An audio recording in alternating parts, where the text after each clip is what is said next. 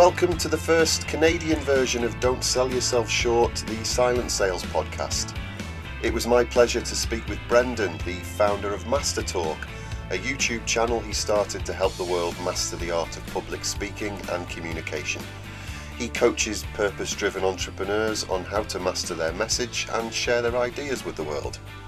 You'll hear Brendan deliver an improvised presentation and he'll also demonstrate that introverts make some of the most compelling public speakers in the world.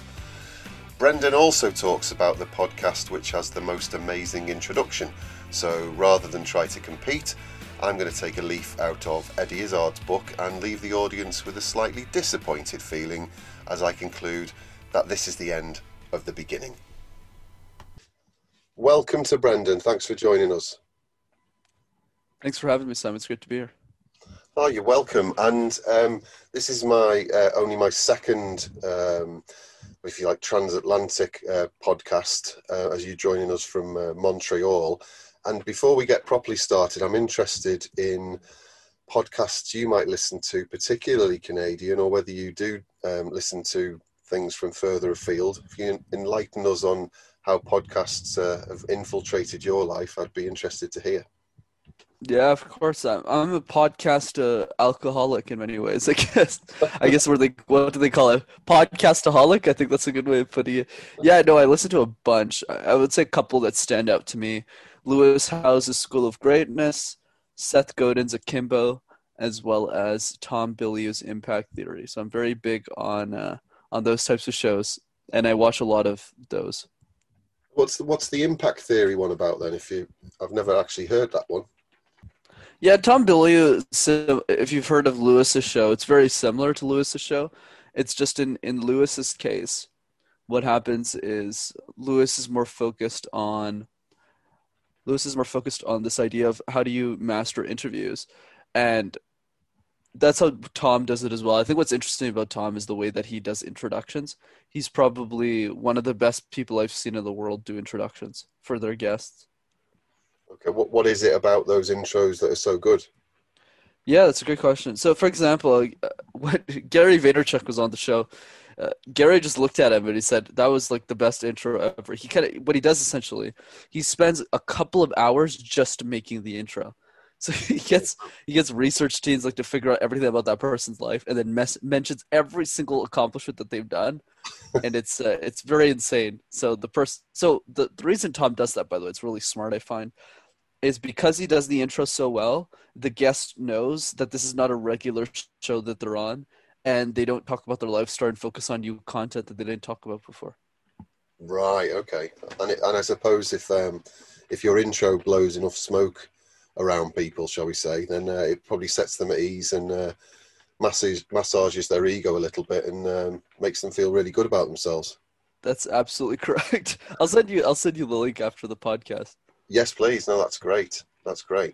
Okay, well, we're going to focus, as you know, this uh, podcast has, um, some might say, a loose thread uh, about the sales profession throughout. And what we're going to slightly focus on today is uh, your mastery of public speaking and broadcasting, um, which is a, an integral part, really, of a good salesperson's job and, and marketeer. And a lot more jobs now where content's being created both online, um, you know, and uh, on the likes of podcasts or radios or whatever, it, radio stations, whatever it might be. So it's becoming an even more important skill. Um, so I'm going to start really with I'm going to start with fear. what a lovely place to start.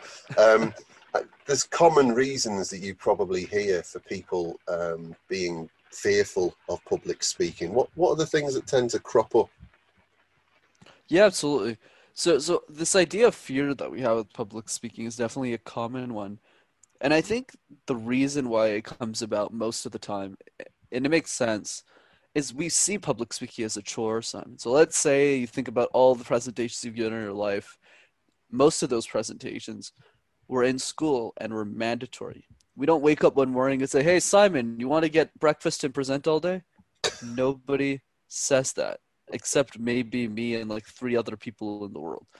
It's just not a thing. So we're in high school, we're in college, we're in university, and three things happen. One, we never get to pick the topic, and if we do, it's generally something we're not passionate about. Mm. Two, students generally don't care to listen to us, not because they don't care about us. We're great people. The issue is that they have to present 10 minutes after you do. So they're not paying attention to you. They're paying they're worried about their own damn presentation. Mm. And then three, teachers are very well educated, very well intentioned, but also very stressed. If you got 70 students in a classroom, how are you supposed to coach each one individually on their presentation skills? And that's the point. That's why we've been conditioned to believe that public speaking is supposed to be this bad, mundane, chore esque task, when in reality, it should be used for the exact same reason that you're using it right now, that I'm using it right now, which is to make a difference and share an idea that matters to people who need to hear it. Fascinating. Okay, yeah. So there's that. Um, as as the population grows and school systems, I don't know what it's like in Canada, but in the UK, are sort of uh, breaking at the seams in terms of larger classrooms. Uh, maybe university, not so much, but certainly in in in our what we call primary schools and uh, secondary schools, where the, the, classes are huge. I mean, um, one of my kids goes to a school where there's um, you know there's 90, 90 children, and and you just think. I mean, when I went to school, and that was a while ago, longer than I'd like to admit. Um, you know, our, our, our school was actually quite big, and that was a class of 28, and that was seen as a lot. You know, in order to get around people who maybe need help and encouragement. And uh, yeah, I'm, I'm interested because a lot of children seem to be sort of, let's say, fearful of, of speaking out, if you like. And um, I mean, is this? Would you say that that reluctance essentially is a is, is a learned behaviour or, or conditioned in, in in what you've seen? Absolutely. Like just to give you an idea, my most successful client, Simon, is six years old. Wow. You know, you know, she's better than her dad, who is one of my executive clients. But I think the idea is the reason she's great is yes, she's talented, she's amazing. That's all true. But the real truth is her perception of public speaking is different from every other kid in her classroom.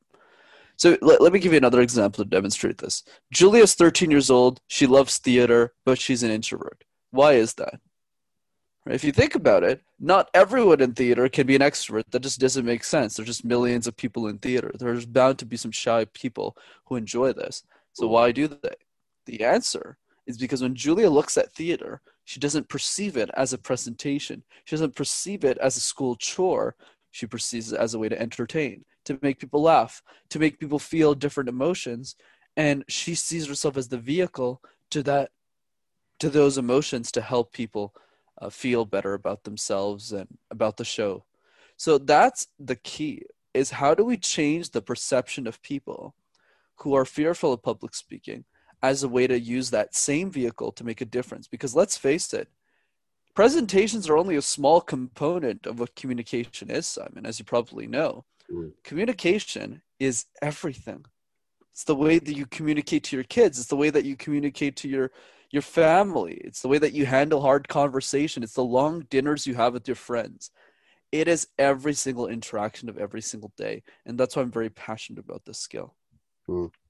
I was um, I was speaking with a previous guest, Julie Provino, who's an um, international HR guru, shall we say, and um, we touched on a a topic which you can probably enlighten us further on, I guess, in terms of the way that people makes me it's going to make me sound old now again. I think I have to reword my questions, but um, people are, are, choosing to communicate in different ways in, in the digital world, perhaps than than they used to, and and obviously in the world of Zoom, which we're using right now, it opens up the world. It shrinks it shrinks the world, which is fantastic. But at the same in the same time, when I've been running sales teams um, in the past, it's become more prevalent that when I if I don't specifically ask a um, sales team, a person of the sales team to, to, to call or visit a customer, quite often the default is a email. Um, and I see that um, with the younger generation in terms of the default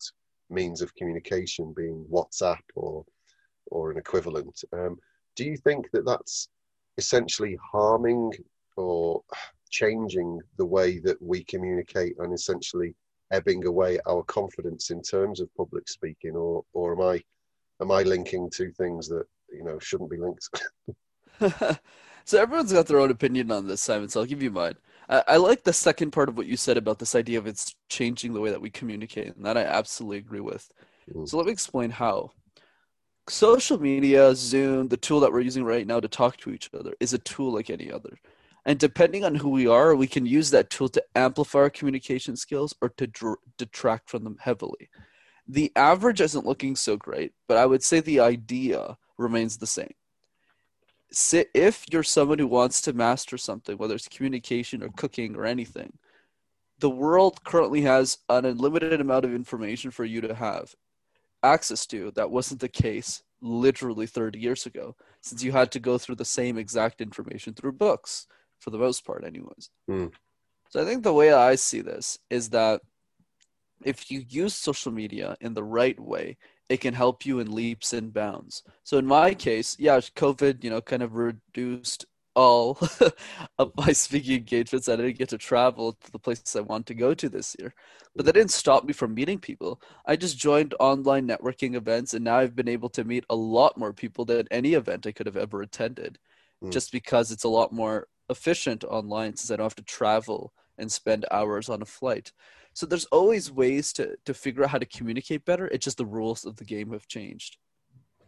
Oh, I like that. So I just worry. Uh, maybe I'm a worrier at heart, but I just I suppose I'm concerned that it's easy or easier to hide behind um, a sanitized, uh, spell checked, grammarly checked um, email than it is to essentially risk risk it by having a conversation. Uh, I said this to Julie. I mean, you you don't know what I'm going to say next, and I don't know what you're going to say next, and and I believe that humans, you know, we we are inherently programmed to be able to deal with that pressure, um, whereas the, you know emailing a client or emailing a, a friend or texting a friend, it's it has its benefits, but it's it's not as risky, is it?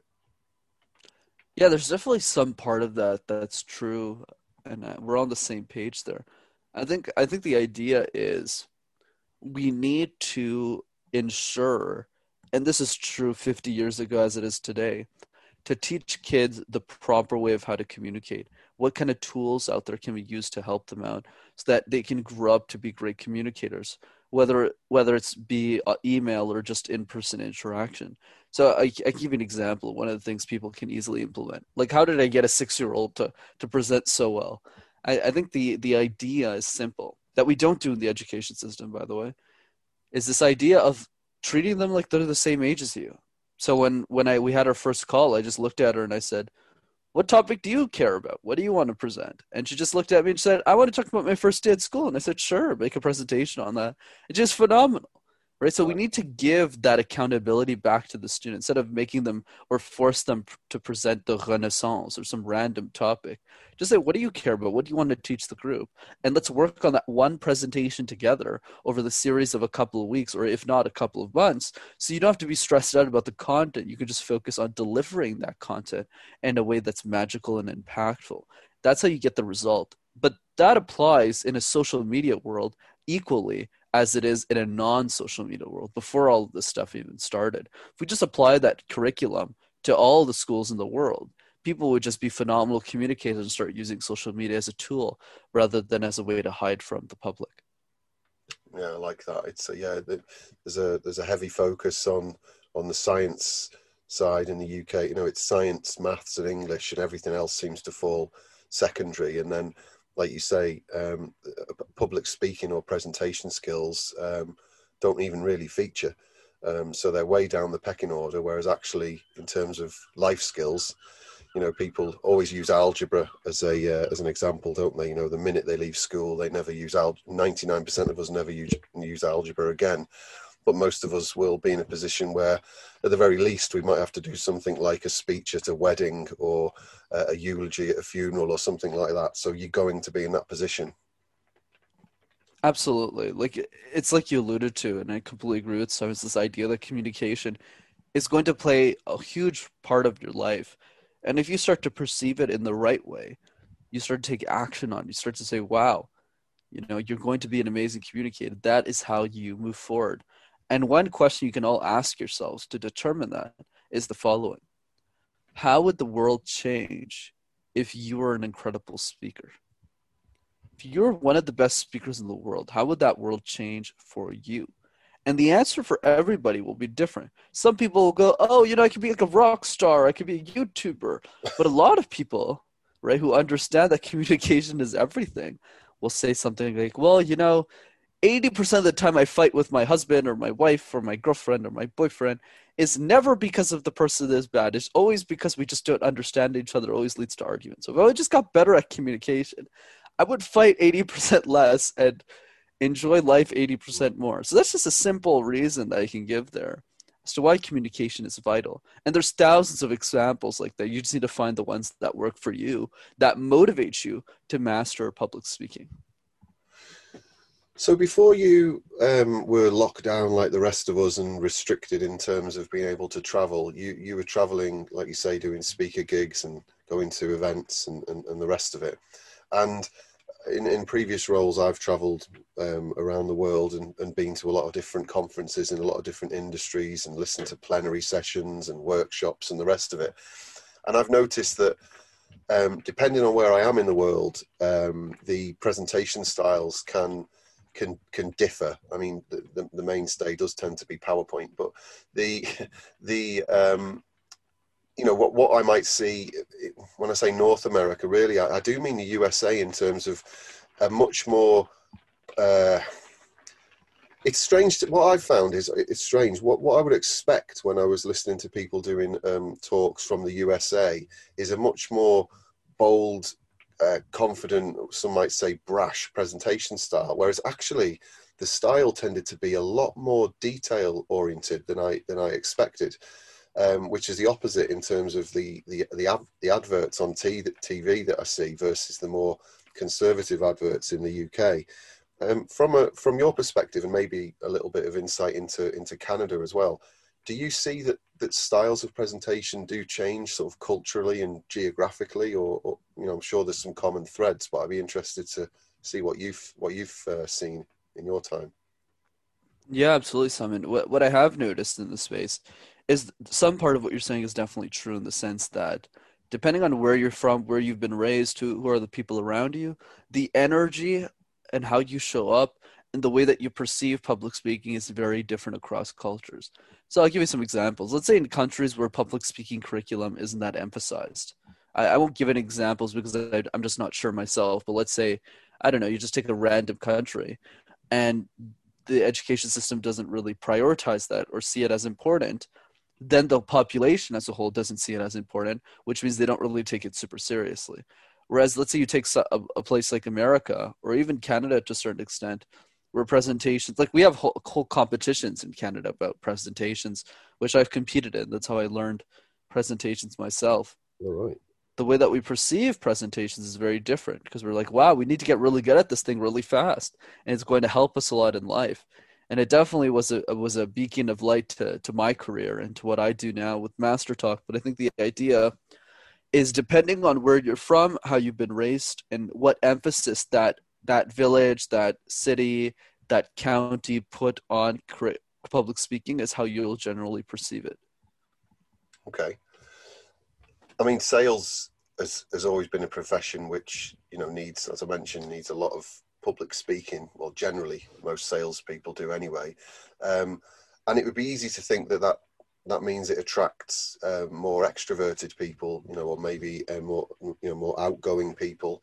Um, but some of the best people I've known, worked with, and coached have actually been introverts. Um, what can you sort of highlight some experiences you've had of introverts excelling in public speaking?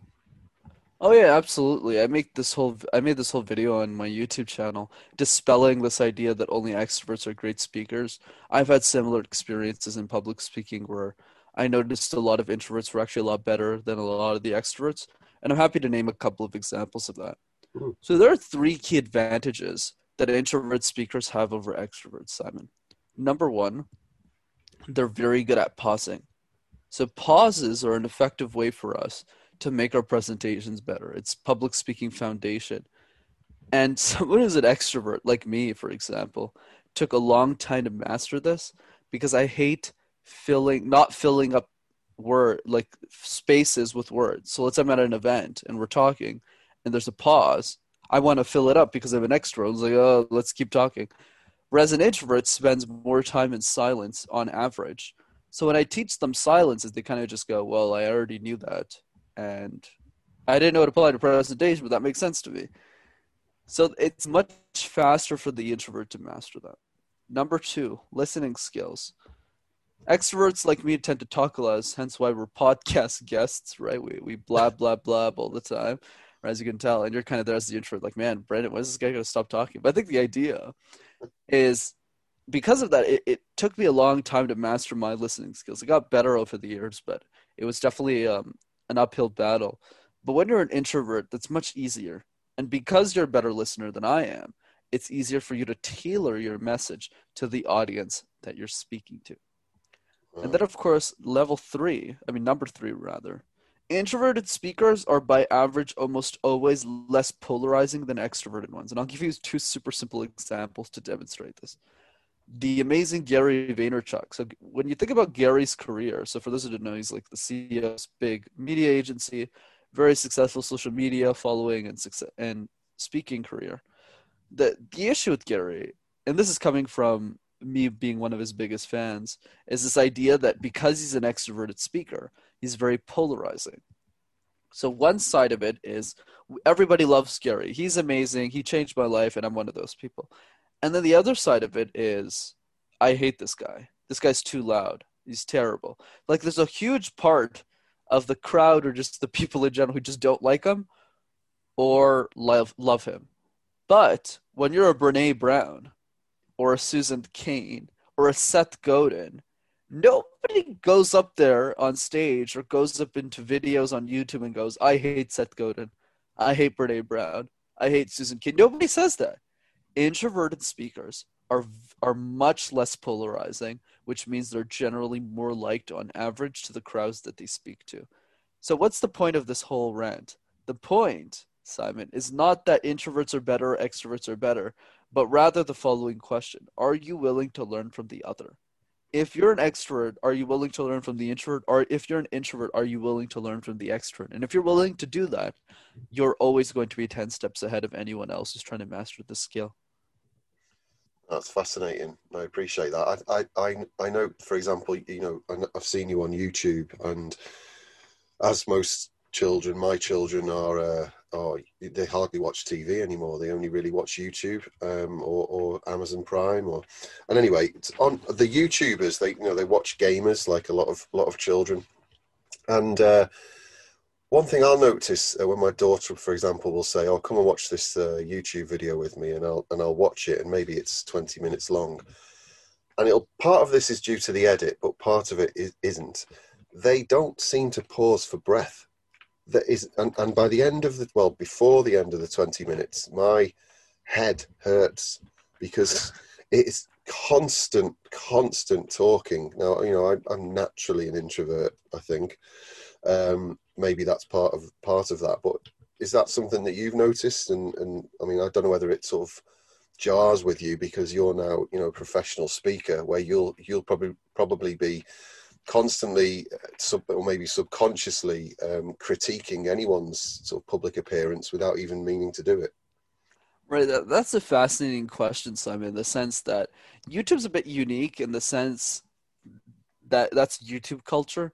So what I mean by YouTube culture is because the attention span is very small, people and people can easily click out of your video.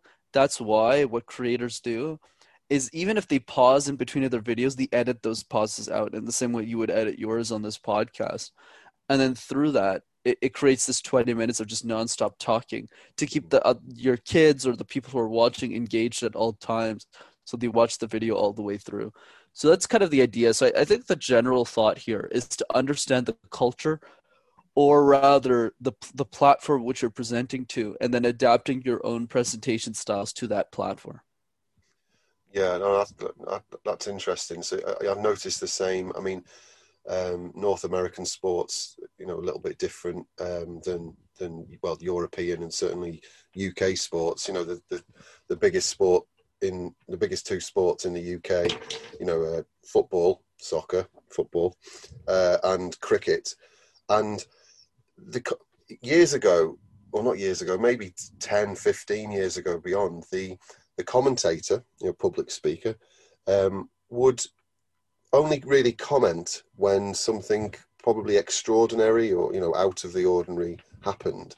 Whereas now it's a much more what I would say Americanized style of commentary where they don't stop talking, and it's there's now an option on the uh, on the UK broadcasters where you can turn off the commentary because it's it people don't want to hear every single thing explained. Um, you know, it, it's as it's almost as if they're commentating for people who um, are blind, for example.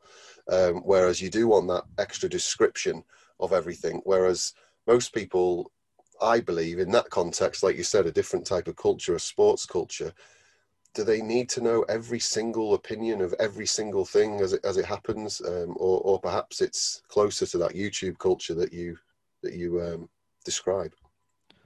Right. I, I think a good way of thinking about this is it's all about how you prefer to absorb knowledge and from a speaker's perspective and the way the audience that you're trying to target is consuming knowledge. So think about what you mentioned with your kids. They're on YouTube, which is why I'm on YouTube for a reason. I noticed that a lot of the demographic for kids your you know the kids that you're talking about between the ages of let's say 9 and 20 they don't have access to communication tools on YouTube. And on the platform, everyone who's currently on it in my niche is above the age of 40 for the most part. Right. So I looked at the space and I just said, well, I should be on this platform because I can be inspiring 9, 15, 17, 23 year olds to master communication because I'm in that age group. Right. So it just it just made a lot more sense to me to follow that platform. So I think the idea is figure out who the audience is, figure out where they hang out, what platforms they are, and then jump on those platforms. Mm. And and TED Talks has become um, well, it's it's grown uh, legs of its own, and the TED Talk X um, sessions. But what I do tend to find with with TED Talks, and it's not a criticism because I've um, watched some really great presentations and learned some things that I didn't even know I wanted to learn. In sales as well and, and in these TED Talks, I, I, tend to see quite a lot of what I describe as formulaic delivery.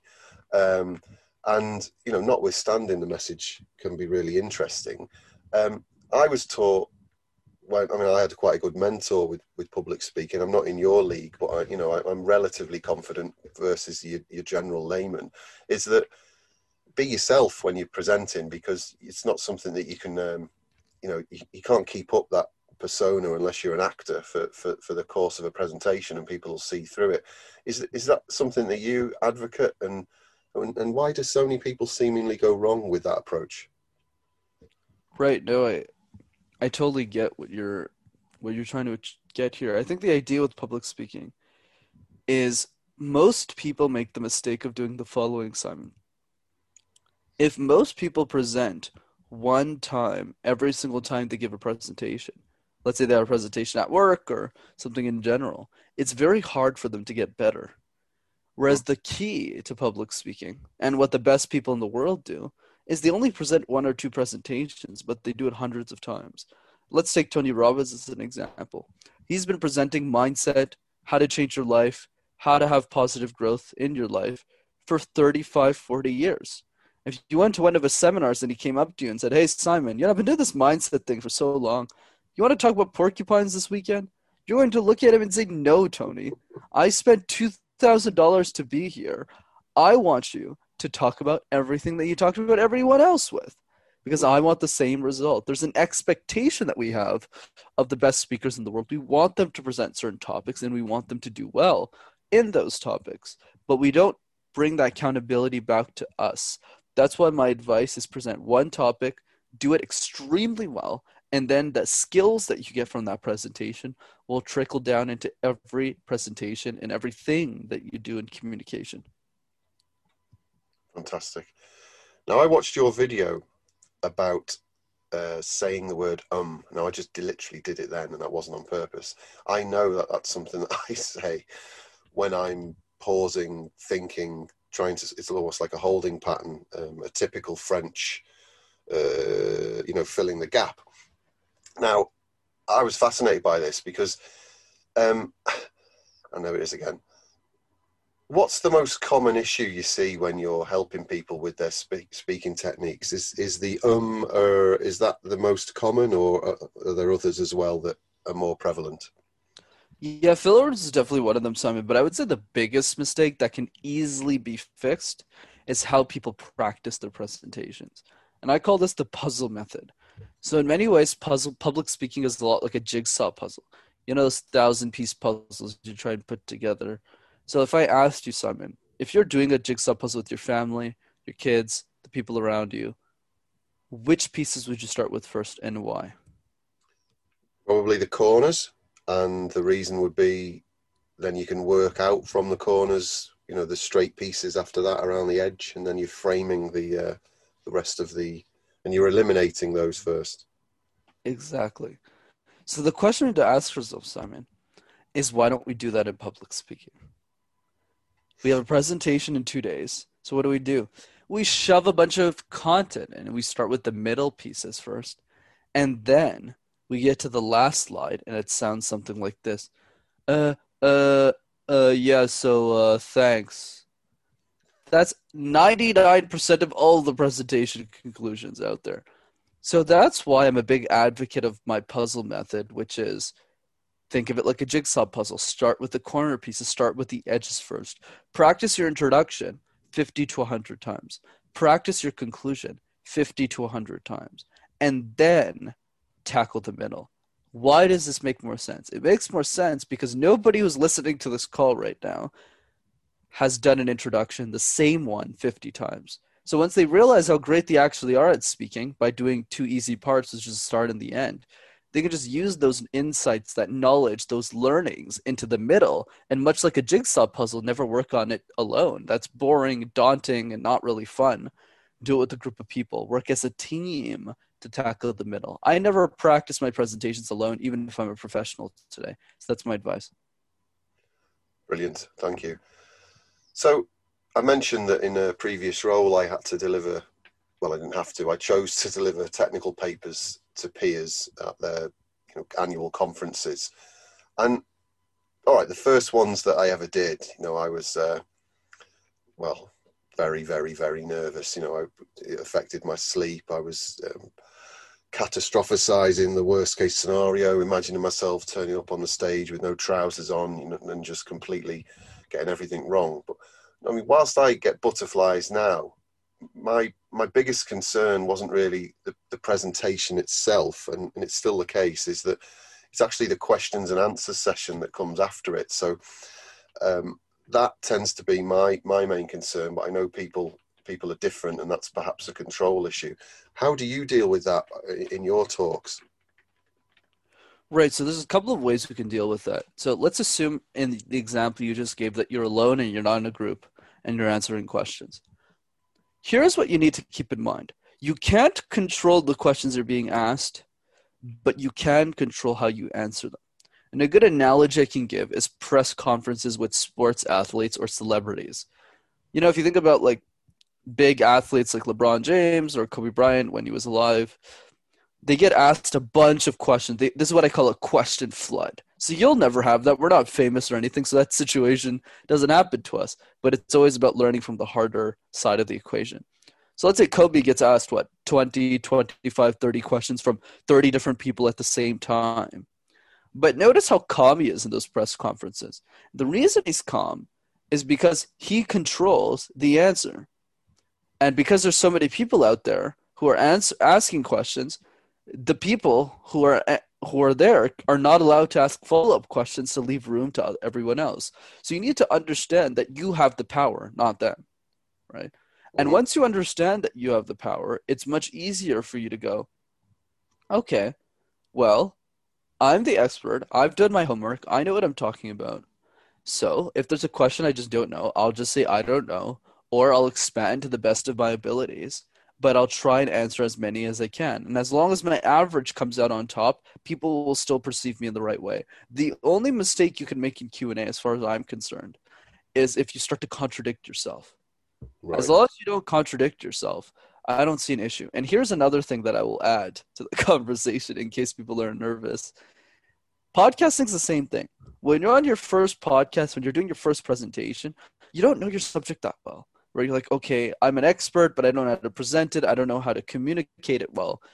But after you've done 200 presentations, 200 shows, and you know a host is asking you you know i know Brendan you don't get this often but what's your opinion of virtual presentations well chances are we've probably got that question a lot right you know at that point it's probably like the 40th time we've been asked the question which is a good thing by the way not a bad thing mm. it means that now there's no question in our subject matter expertise that we can't answer and that's the beauty of repetition on the same topic couldn't agree more I think that also uh, uh, uh, there's a healthy level of butterflies, isn't there? I, I, think that no matter how how many times you do something, um, particularly a live presentation, whereas we have the benefit here of if I if I was to accidentally, um, you know, drop an f bomb or, or inadvertently in, insult um, a whole country, I have I have the beauty of uh, editing it out. Whereas if you drop drop those um, bombshells live, then you've got to master the technique of digging yourself out of a hole or brushing over it, which is something that actors learn on in the theatre, where the show must go on sort of uh, approach. Absolutely, completely agree. Um, that's been fascinating. I, I think we could uh, we could talk more more and more about this, but um, I, I, think probably I'd love to get you back on the podcast in a, a future episode if you'd be willing. But what I like to end with, and like you said, I'm I'm got slightly nervous now because I've got I, have got to sort of uh, master this end of this podcast. Otherwise, I'm gonna let I'm gonna let you down. I'm gonna let me. I'm gonna let the listeners down. So I have I have quite a formulaic ending. To, uh, so there's me contradicting myself when I was having a go at TEDx speakers. In that I like to ask my guests to give us give the listeners a little bit of a freebie um, in terms of a tip. Now you've already given some tips, which is fantastic, but in terms of what I'm thinking of in terms of selling yourself when you when you're presenting. I think that's important. So, what would your one tip be for uh, not just salespeople, but anyone that's in a, a, public speaking situation, particularly with their work? I think. Uh, what what what one tip would you give them? Right. So I'll give you my my number one exercise that works in all of the technology executive clients that I use. It sounds childish, but it works because it's the harder thing to do. And I call it the random word exercise. So essentially, what you do every day for five minutes, it's the best way to public to practice public speaking alone. You pick five random words or objects in your house, and you create presentations out of thin air. And the reason why this exercise is effective is if you can present and talk about random words, when you go back to your subject matter expertise, those presentations suddenly become a joke.